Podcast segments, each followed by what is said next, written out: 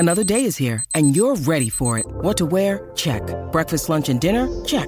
Planning for what's next and how to save for it? That's where Bank of America can help. For your financial to-dos, Bank of America has experts ready to help get you closer to your goals. Get started at one of our local financial centers or 24/7 in our mobile banking app. Find a location near you at bankofamerica.com/talktous. What would you like the power to do? Mobile banking requires downloading the app and is only available for select devices. Message and data rates may apply. Bank of America N.A. member FDIC.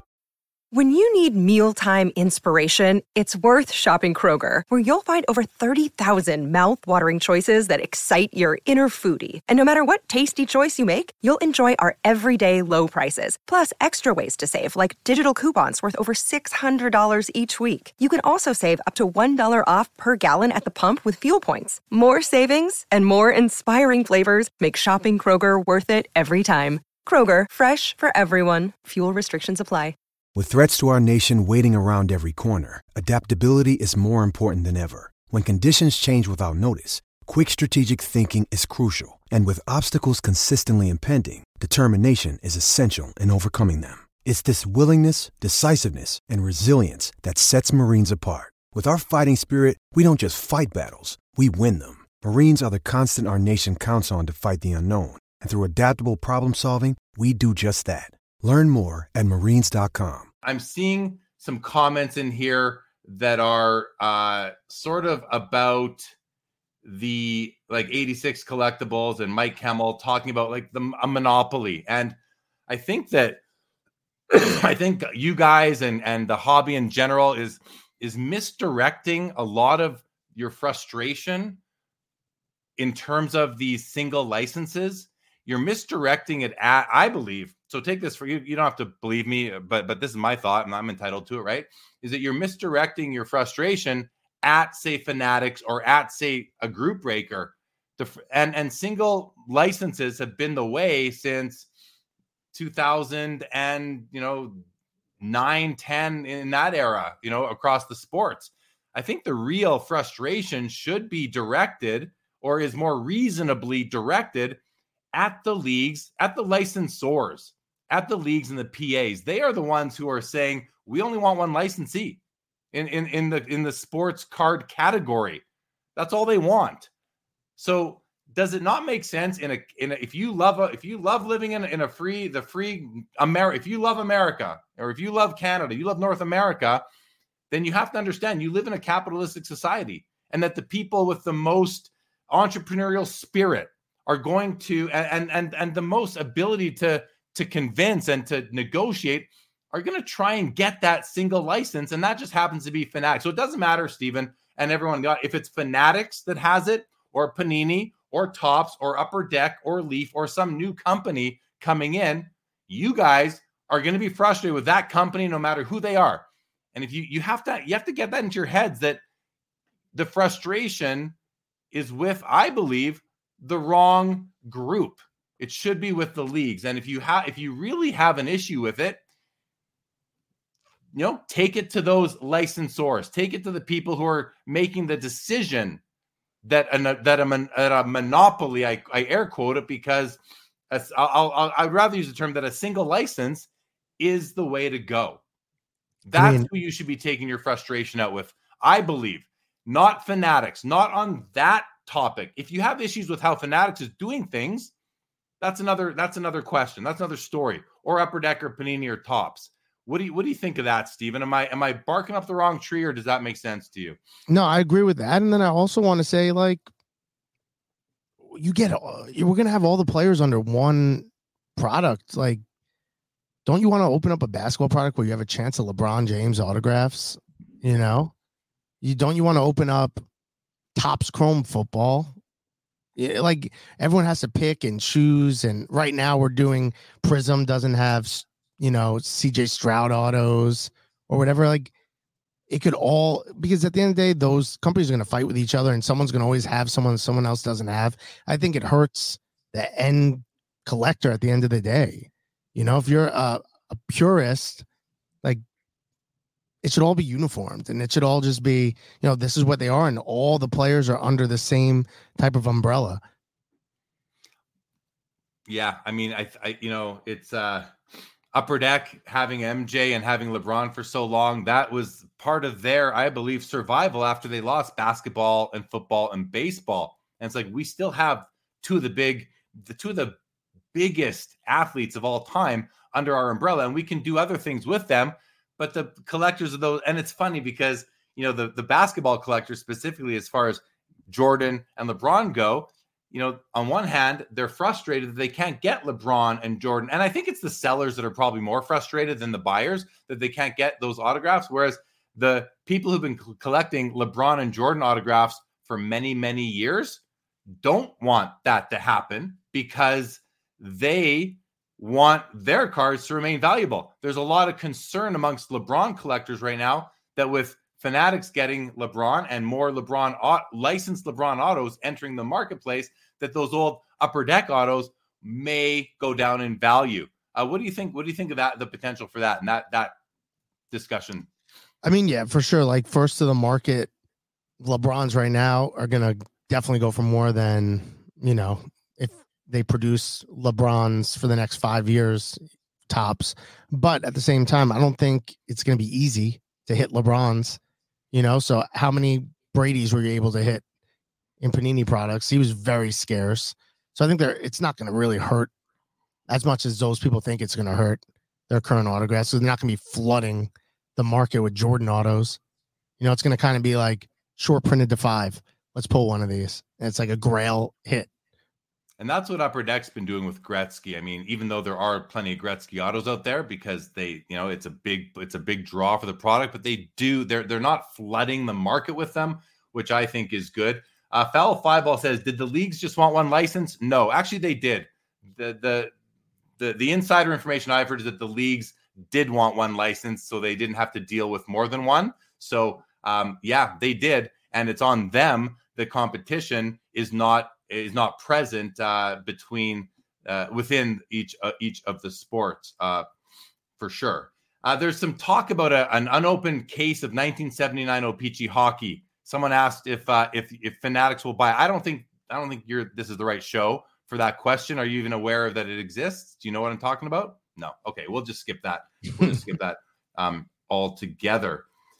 Okay. All right. Let's talk about repacks, because the repack thing is another kind of controversial topic as of late, Stephen, where a lot of breakers have, my understanding, have moved over to the repack because maybe the breaking business hasn't been as good or they're not getting allocation. And then there's the issues around repacks of, are they transparent and are, you know, is it really fair? You know, first of all, what have you guys done as far as repacks? I have a whole bunch of questions here. They were all in there. First, okay, so what have you guys done for repacks? And in this group of questions, I'll also kind of say, like, did you need to move to repacks, or is it something that you guys have done because it's just another revenue stream, another way to get product out there? All right, so when we first started doing repacks, it's a learning process, right? There's no regulation. Again, there's no rule book on how to do it. So the first thing we did that I would say we did wrong was not having a checklist. No one has checklists really for the repacks, but we now have a checklist, which is really, I think, should be the standard in the hobby. If you have a repack, there has to be a checklist, because you could be chasing a card that doesn't even exist. Number two, to address your second part, we didn't do it because we felt it was another revenue stream or we had to. We felt like it added value to the breaks that we were doing, because a lot of times, you know, you could open up a case of Bowman Chrome and the best card's $300, but if we're throwing in a $500 box or $500 box, you know, you're guaranteed, just out of that one box, you're guaranteed a card that's minimum $150 with the upside of, in our current line, 10,000 or 12,000, whatever it is. So in our run, there's 1,000 cards. Obviously there's one card that's worth 12,000. There's a Ruth cut in there, but so the odds, but they're still better odds probably than you hitting the Brady 12 or 50, right? You know, there's only 1,000 boxes. So we felt like it was just a way to add value. So someone was leaving the break guaranteed with something of value, you know? Right. Yeah. Okay. Let's go back to this question from 86 Collectibles. What happens if 90% of the hobby doesn't like the product that comes out? We have no other companies to support. Not saying this will happen, just saying if. And I mean, I just want to take a stab at that first, Stephen. And this goes back to the whole like single license thing. It's not going to happen. It's not going to happen. We've been through it enough now where nobody liked Panini Prism when it came out in 2012, yet look at it now. So, I mean, quite simply, it's not even worth discussing in my opinion, because it's, and the other thing when it comes to Fanatics is that they acquired Topps, and Topps has been making cards for 70 years. So I think part of them acquiring Topps was in order to mitigate the risk that they don't put out product nobody likes, because if we acquire a brand that's been around a while, and a lot of the IP, we're really mitigating that risk. So I don't think it's going to happen. And if it does, what's going to happen? Well, then it's going to fix itself. Why? Because if no one buys the product, the royalties are going to come down that are going back to the leagues and the PAs. And then they're going to have to find a way to fix that, because they're going to want to, you know, regenerate that money. So that's what happened. That might be the best thing for people who want there to be more than one license, is that, but the problem is in this hobby, we've learned the hobby doesn't speak with its wallet. It wants to speak with its wallet. It will bitch and complain nonstop, but they never, generally speaking, they never speak with their wallet. So it's just not going to happen. And because the hobby doesn't speak with its wallet, except that they just empty it, we're probably going to be in the single licensee era for a very long time, are my thoughts. Anything to add to that, Stephen? I mean, I think this is just the beginning. Like, where it's going to happen within 18 months, right? Is that when Panini's license is up? I think it's coming up. It's around the corner. Yeah. Yeah. So it's inevitable now. And yeah, no point of even complaining about it at this point. Yeah, either adapt into it or put your money and attention and passion elsewhere, because that's where you are right now. You know, plus you have 140 years of sports cards in the past that you could also go back to and continue to collect. I want to touch one more thing on repacks, because you said something good and there's some comments in the chat. I agree. I think there's two things to make a repack bulletproof. One is full transparency. So transparency of the checklist. So if it's a 50 card product, 50 repack product, 50 packs available, here's all 50 cards, and I'm going to sell them one at a time, but I'm not going to open them on my live stream channel until they're all sold. So if you buy the first one, you better be prepared to wait until I sell that 50th one. And then I'm opening them all on one broadcast, one live stream, all 50 packs, one live stream, so that everybody can see that all 50 of those cards on the checklist came out of that pack. To me, that makes for a bulletproof repack product and system. What do you think of that? So in theory, yes, I do agree, and I like the idea. It's just when you're trying to do a run, or you're just trying to use them to throw into breaks as like a juicer for the break to add value to the break, then it becomes hard. I think, though, everything needs to be opened up on stream. Can't sell anything through the website, ship sealed, can't sell anything in your storefront. Like, it all has to be traceable, right? So if someone's like, hey, that card never came out, I'd be like, let's go back, because we know that card was hit on stream. The checklist is definitely very important, but then also back to the regulations, like any company making their own product, you can rig it, right? Like, you definitely can rig it. So it comes down to reputation. You have to be able to trust them, have to be able to like believe that they're not rigging it. And then like, it wouldn't be the worst thing to have a third party. Like, you curate it, you make your checklist, and then you have somebody do the packing that has nothing to do with you. So nobody in your company knows where anything is. Because at the end of the day, like, yeah, we have a room we produce the repacks in, and it's like subconsciously I have an idea of the vicinity that case is, you know? So it's like I send my guys in there. I'm like, somebody go pick a case. Because like, I'm not doing it.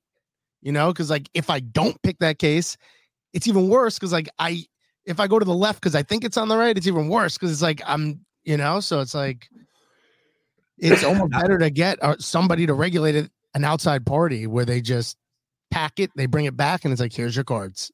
Yeah, that's a good idea for sure. I think that's another bullet point to add to the list I started there of, you know, how to make a repack product bulletproof.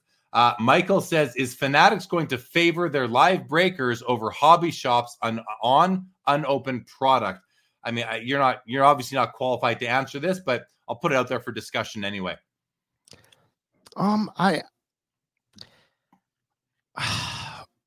You kind of have to look at where's more of the product selling, right?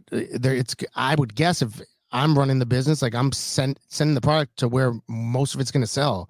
So if a hobby shop wants 50 cases, but they can move 10, that's like back to what I was talking about, the Wild West. People were getting cases they couldn't even sell, but they were flipping them. So like, how's that helping the hobby? You know, the hobby shops allocated 15 cases. They could sell 2 in store, but they're flipping the other 13 to breakers. Mm-hmm. Yeah. Same thing, right? So now it's like my hobby shop's complaining they're only getting X amount of cases. It's like, yeah, because they're not flipping them. Yeah. All right, let's keep going. Foul of Fireball says, when Fanatics buys or puts Upper Deck out of business for the hockey license, will you change your mind about Fanatics, Jeremy? No, I'm a logical thinker, Foul of Fireball. I'm also a realist. So will I change my opinion? No, I probably won't. Like, I love Upper Deck cards. I think I personally think Upper Deck makes the best quality card. I think they're the look and feel, the weight, just I think Upper Deck makes the best cards out there personally.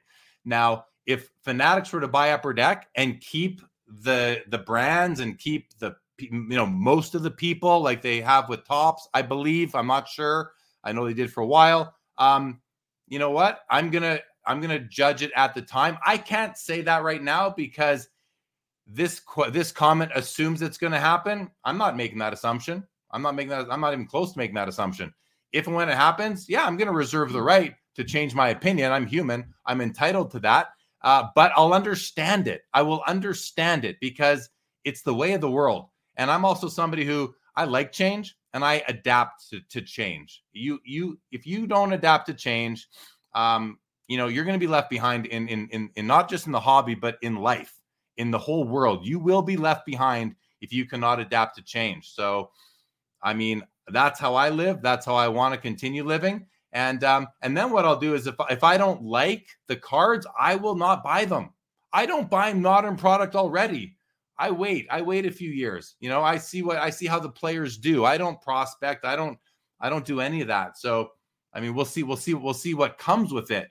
But, you know, I understand that breaking and that modern product is a huge part of the hobby. I understand that Fanatics is a huge part of the hobby right now. And I'm very interested and hopeful for the long-term health of the hobby. But, you know, I'm one small voice. I don't have a say in it. So I'm going to adapt because I don't have a vote. And even in your federal politics, yeah, you have a vote. And it's important, but if you vote one way or the other yourself, is that going to change the outcome? You know, maybe not. Did you want to jump in with something, Stephen? Yeah, I just wanted to touch base. I see a lot of comments on the break comp thing. So I just want to clarify. Like, I do think in theory it's a great idea. I think that one thing they should do is kind of like make tiers, right? Because somebody selling a product on Fanatics compared to somebody selling it off platform accepting Zelle payment, right off the bat, you can't compete with that, right? And then it's also like you should have, you know, the breakers that are similar to each other, the bigger breakers, the operations, you know, because it kind of does. I see right now they're going to war with somebody, but it's just, compare that person to the other breakers in their field. If that breaker is still grossly overpriced, they're grossly overpriced. But to compare, you know, a company with 25 employees or 15, 20 employees to a company that's one person with 2 cases, it makes us sometimes look terrible. Like, we'll be ranked like 28 out of 30. But it's like, to a lot of people on that list, like, we're within $200 of our quote unquote real competitors, you know? So like, that's one thing I think could be refined. Like you say, hey, these are the guys, you know, the one-offs. And then this is, you know, your top 10, the hobbies, top 10, what they're priced at.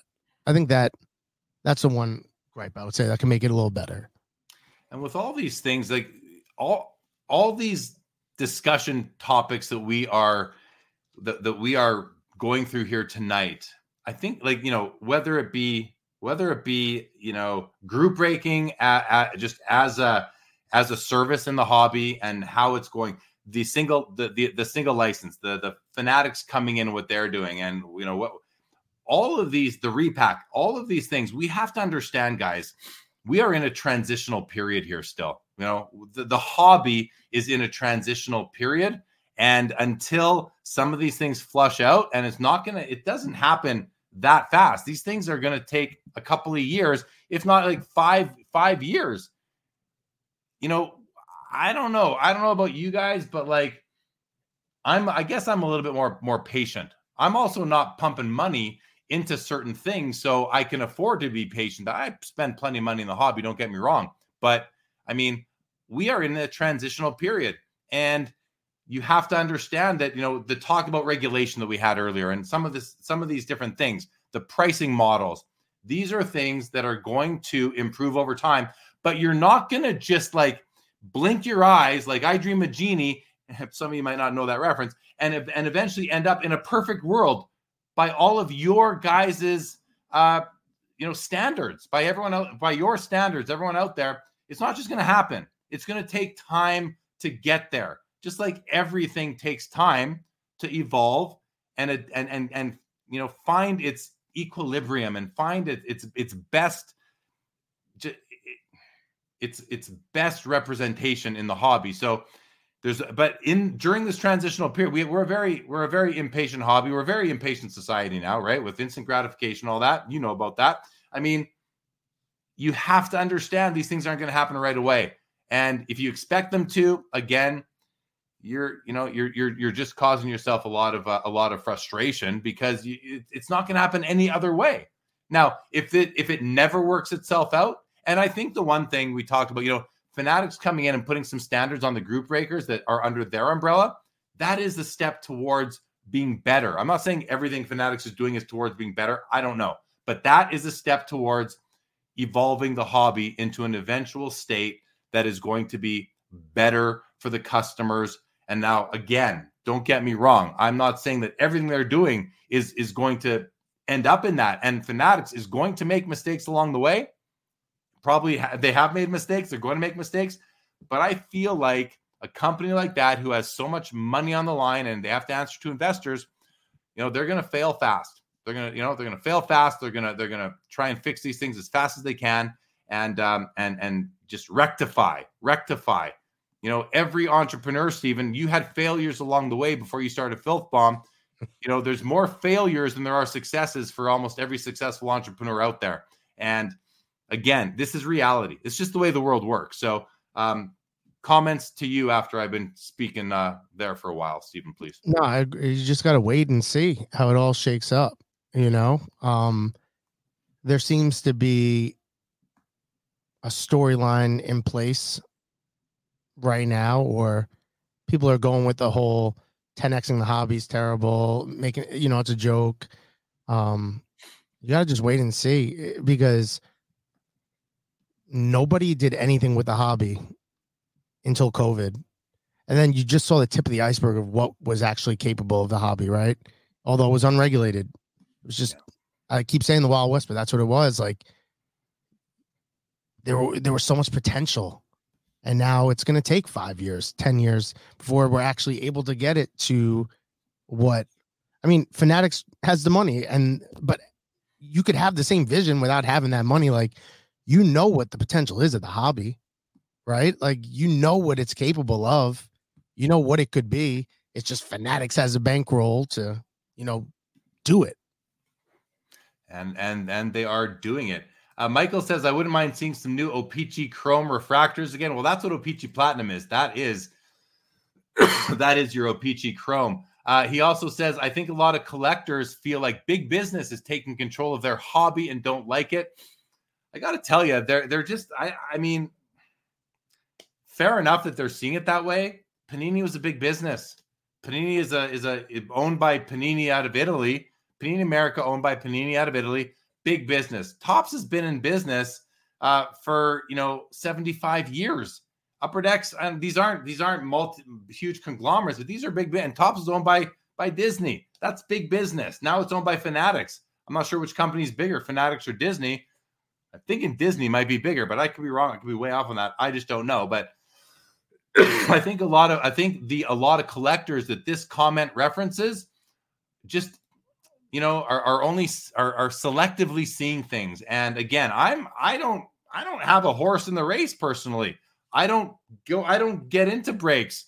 The odd time I go into breaks, but again, I think it could be Fanatics or anybody else that has the single license, and we'd have a lot of the same complaints for sure. I think so. Terp Enforcer says, and welcome to the show. Terp says, some people think the hobby is dying, but really the hobby is just correcting itself from COVID. I think that's exactly right. I mean, again, if you run the graphs and you just take out, 2021, things are looking okay as far as the, cards from the old, as far as like, vintage goes and pre-pandemic type of cards for sure. And then Adam Rip says, doesn't matter if Disney or Fanatics is bigger, Filthbomb is bigger than both combined. Adam Rips, welcome to the show. Yeah. Nice tongue-in-cheek comment, but we get the sentiment for sure. All right. Let me ask you this here, because a lot of, there is this distinction, Stephen, between customers of group breaks and people who like ripping wax versus people who just want to buy singles. And I think at the end of the day, a lot of customers of a lot of group break customers are getting their cards and then they're selling them. They're selling them to get more money to either buy singles or go into more group breaks. My question is, how do we as a hobby and how do you as a group breaker work to convert some of these breaking customers into lifelong collectors? Is that possible? Are you doing anything to do that? What are your thoughts on that? Yeah, I mean, it's easier to do it with the baseball collector for sure. Because like we spoke about in the past, you and I, the baseball collector, there's somebody for everyone. So when we run player breaks, for example, and in baseball, we're selling Ernie Banks. We're selling Johnny Bench. We're selling Dale Murphy. We're selling Julio Rodriguez. We're selling Wyatt Langford. And all these guys sell, So it's like you do have the diehard collector. You have a 28-year-old out there that actually wants to buy an Ozzie Smith autograph, right? Like, that's pretty cool. And it's like, it's very, it goes very hand in hand. But then at the same token, you try to do a player break on football and you try to sell Roger Staubach's spot. Good luck. I don't know. I couldn't, nobody wants a Roger, like they do, but they don't in card world, right? Somebody will wait online for an autograph from him, but nobody wants his card. But they're just chasing Pickett, Burrow, Herbert, Tua. And there's like the top 1% on the checklist, and then no one else. Everyone else is dead. Like you can't move anyone. So I've got a buddy in the hobby who likes to say, and I think he says it half tongue in cheek. But if you're on Instagram and you follow people, you probably follow this guy. He likes to say that nobody collects football cards, and because listen, people open football cards, and I have a small football collection. I think I have maybe 18 to 20 cards in my personal football collection. What is your perspective? Your perspective of football hobby? I'll call them hobbyists, so I don't have to call them collectors. Football hobbyists versus baseball hobbyists and basketball and even hockey hobbyists. So, like everyone is a collector, but an investor at the same time, right? So, like. Football cards and basketball cards are way too volatile. It's like crypto. And baseball cards are a lot more safe, a lot more conservative. You're not going to see the huge jump unless it's like once in a generation, Otani, something like that. But football, man. It's week to week. You know, somebody could be selling for 10x and now he's minus 10x the next week. Basketball the same way. So I do think there's like, it's so hard, man. It's because people do collect, right? But not to the same. Like, I feel like baseball is the true collectors, and people don't collect the same way on the other sports. It is. I want to stay away from the word gambling because they're not really gambling, but they're looking to buy to flip. Right. If that makes sense. Yeah, I think baseball has a bit of both. I think my thoughts on the strength of the collector bases are baseball has the strongest foundation of collectors. Right from vintage until modern, there are people who've been collecting top sets from 1954 until 2024. They want them all, right? So I think that's, or 52. I think that's a very strong collector base. But it also has the prospectors, which is really, it's like I relate it to day trading, and I know there's many differences, but that's just kind of how I compare it. I look at that as kind of the day trading where the collector or the investor of vintage cards is more of the long-term investor in the financial markets. Then I think second most healthiest foundation is in hockey. Hockey has a very strong foundation of collectors. It has its prospectors too, but to a much lower degree, all else being equal, relatively speaking, to baseball. And then you've got basketball, which is, it's high. It's lots of the flipper mentality, lots of the most recent rookie, lots of money that goes into, similar to football with the quarterbacks. And football is where I'm not so sure, because I think that, like, I know there are people that collect vintage football, but I wanted to sort of, first of all, get your thoughts on what I just went through. And then, when it comes to football, any sport really, investors, people who are hobbyists with an investment mindset are going to look to the goats of the sport. Basketball, it's easy to identify. Hockey, it's pretty easy. Baseball, a little bit harder, but still, there's lots of great players in the history. And then football, it's like, who are the goats? Joe Montana, Barry Sanders come to mind for me, and then of course Tom Brady. Goes without saying. I want you to lead off your response to this with, like, who are people collecting Barry Sanders and Emmitt Smith and Troy Aikman and Joe Montana and Dan Marino and John Elway and all these guys, Randy Moss, even all these guys through the 80s and 90s, that Jerry Rice, I might've said him already. Like, do these guys have in your estimate a loyal collector base? Yeah, but it's so weird. I don't think it's a card collector base. I think it's a memorabilia collector base. They have those guys that are willing to wait on the TriStar line for like 8 hours, to get a meet and greet. Whereas, I think the perfect way to see it is just look at like the downtown sales, right? Go look at a Barry Sanders and then compare him to a superstar vet that's not a quarterback right now. And it's like the sales aren't very strong, like Saquon Barkley sells for as much as Barry Sanders on the downtown. Saquon's, I think it's more memorabilia for those kind of guys. Yeah. Yeah. And then what about, we're going to go to comments because this helps a lot here. Dan here says there are tables at vintage card shows with just football and just basketball, and they have just as much foot traffic as baseball tables. I don't buy that, Dan, personally. I've been to all the card shows. Well, not all of them, but many of them. And I don't see that. I don't see that. Now, with basketball, there's really only, 3 vintage sets before 1970.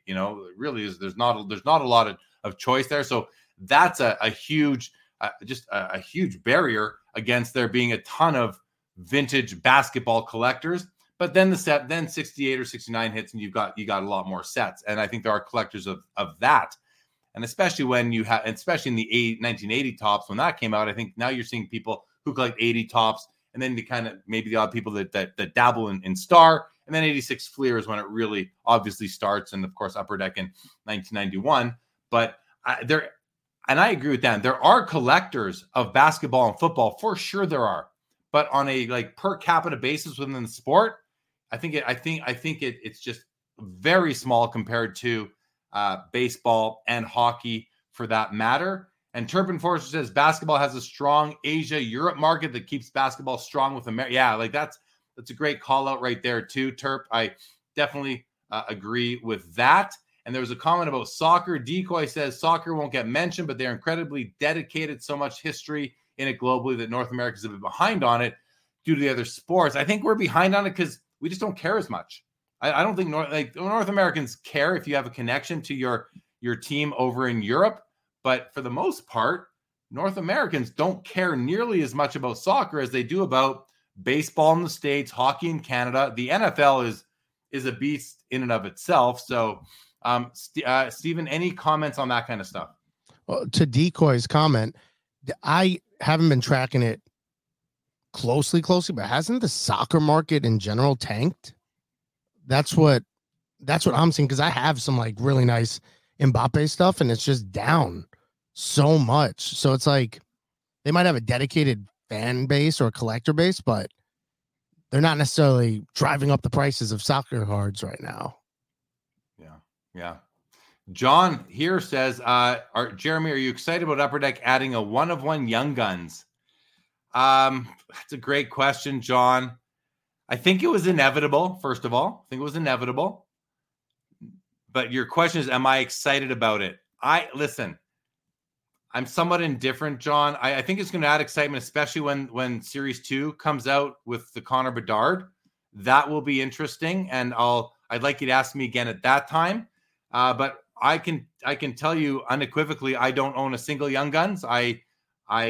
People come up to me at card shows and say, "Are you looking to buy or trade?" And they show me Young Guns. I say, "I don't do Young Guns. I deliberately just don't do Young Guns for what it's worth. There's no real great reason for it. Everyone else has them, so I don't do Young Guns. Now, not everyone else has the 1-of-1. But does it?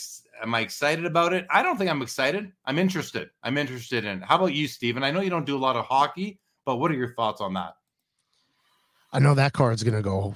That 1-of-1 Bedard's going to go crazy. That's the type of card that's going to bring people into the hockey space that aren't in the hockey space. Right. Which in turn should drive up hockey. And there will be bounties placed on that card. I'm obviously convinced of that. Are you willing to put just take a guess what you think we'll see in terms of bounties on the Connor Bedard 1-of-1? I forget what outburst or sunburst. Do you know I forget what they're called? So let's do this. Do you know? Because I don't know comps on hockey. What's the McDavid go for? Just a PSA 10. Just a PSA 10 Young Gun. Yeah, like I think they're like $2,500 to $3,000 maybe in there somewhere. All right, so what's Bedard in this market is probably going to do what, like $700-800 maybe for a PSA 10? Yeah, because it's going to be way more of them, right? It's going to be more. I think raw they're going to come out at $1,000. All right. Don't underestimate the allure, and I know the allure of the hottest, most recent rookie. First comps and everything. Yeah. All right. So what do you think they settle in at? Like $1,500 to $2,000. It can't go for more than McDavid, can it? Oh, sure it can. You think it settles in at that? Well, how long down the road? I mean, it's 3 months. 3 months. Yeah. The first PSA 10 after it comes out will be in the summer. It's a tough time, right?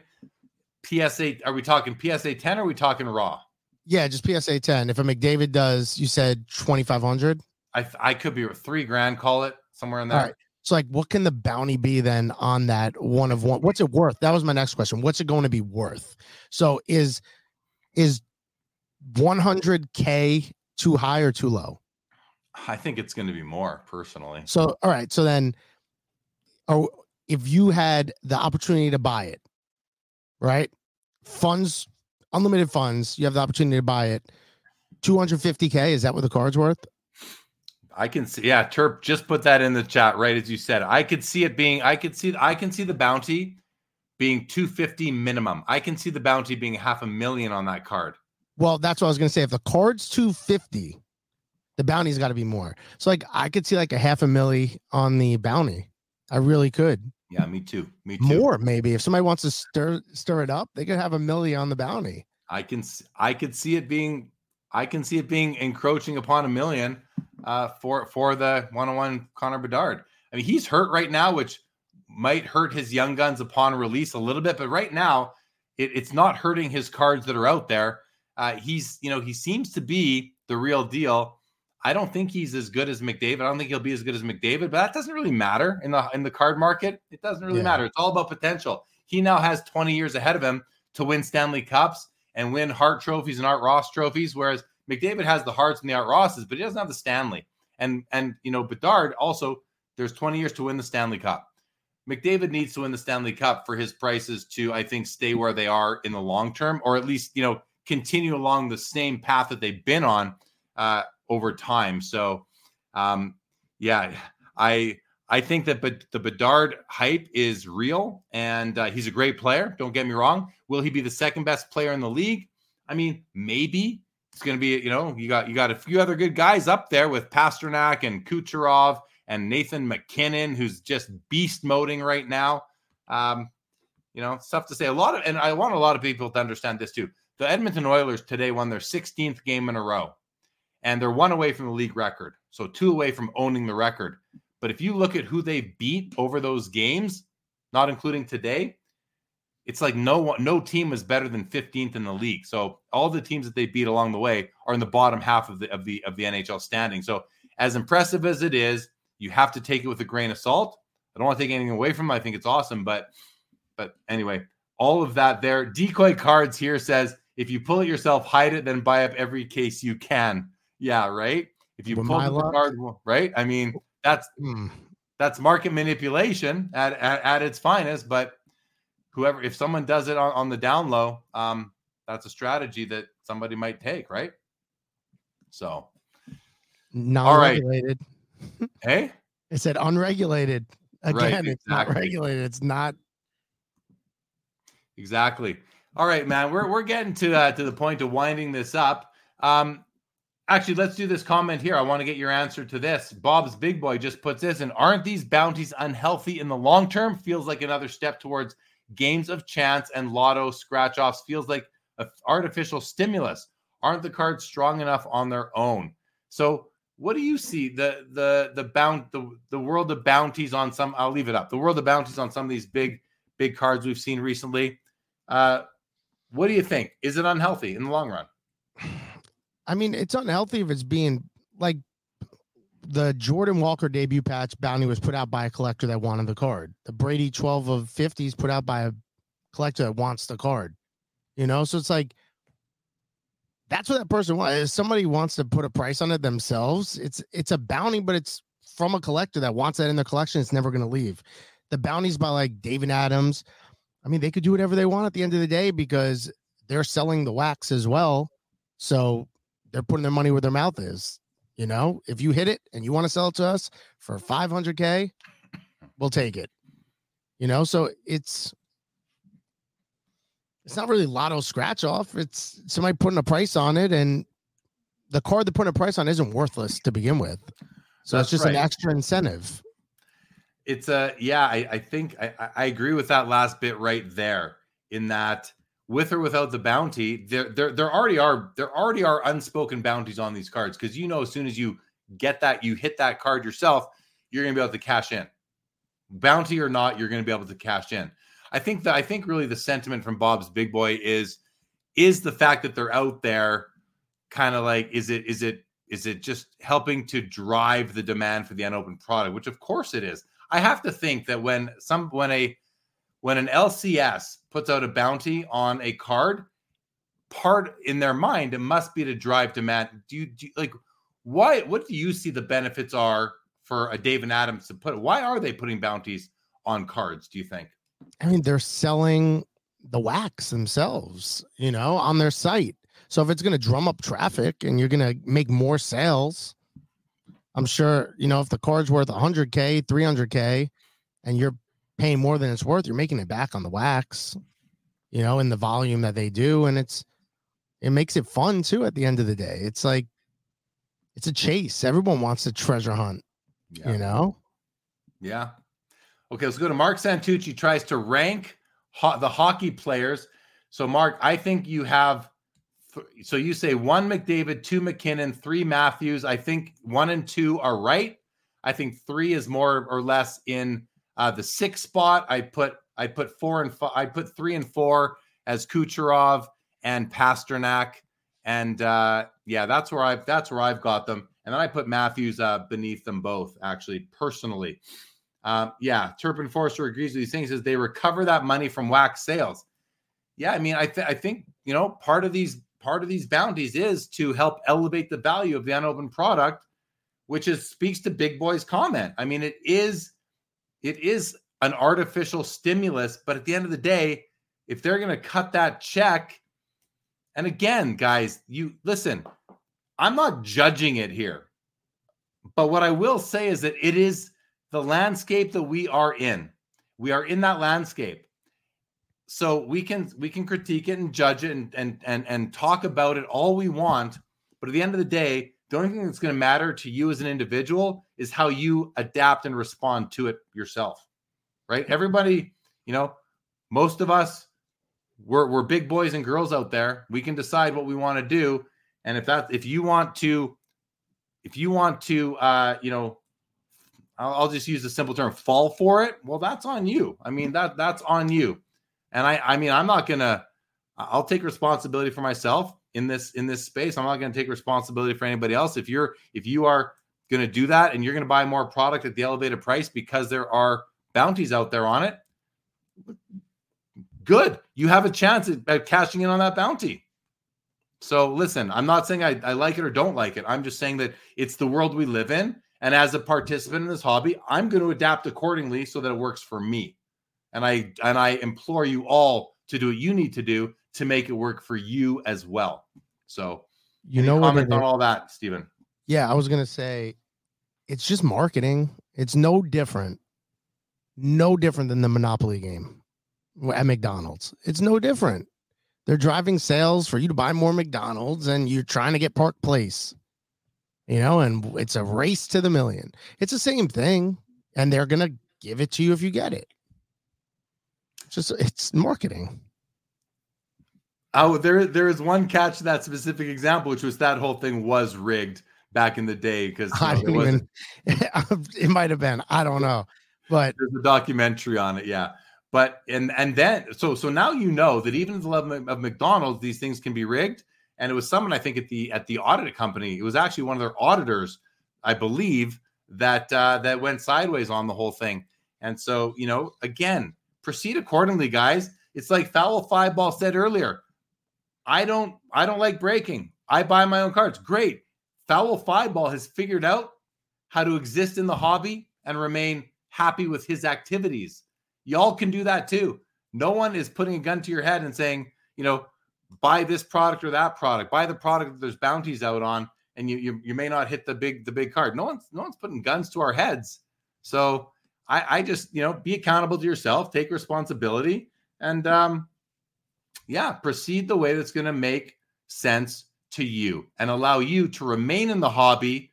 Hopefully you're happy in the hobby. A lot of people are. We have a lot of disgruntled hobbyists who stay in anyway. It's like misery loves company. You know, it's like they like to punish themselves. That's fine too. We need those people out there because they are also opening products and helping us get more products into the secondary market where a lot of us like to operate. So, I mean, yeah, I'm all for product getting opened one way or another. I just want the people doing it to not put themselves into financial distress. That's really important to me. I don't want anybody to be in financial trouble, especially if you have a family. I mean, you know, get help if you need it. Right? Agree. Play at your own risk, says Michael. Tom Newman says, this is a great episode. Thank you, Tom. Dave Kaplan, appreciate the comment. Foul Fireball says, bounties might be business tax deductible. Yes, they are. As soon as you write a check for something, that now becomes, well, they're buying a piece of inventory.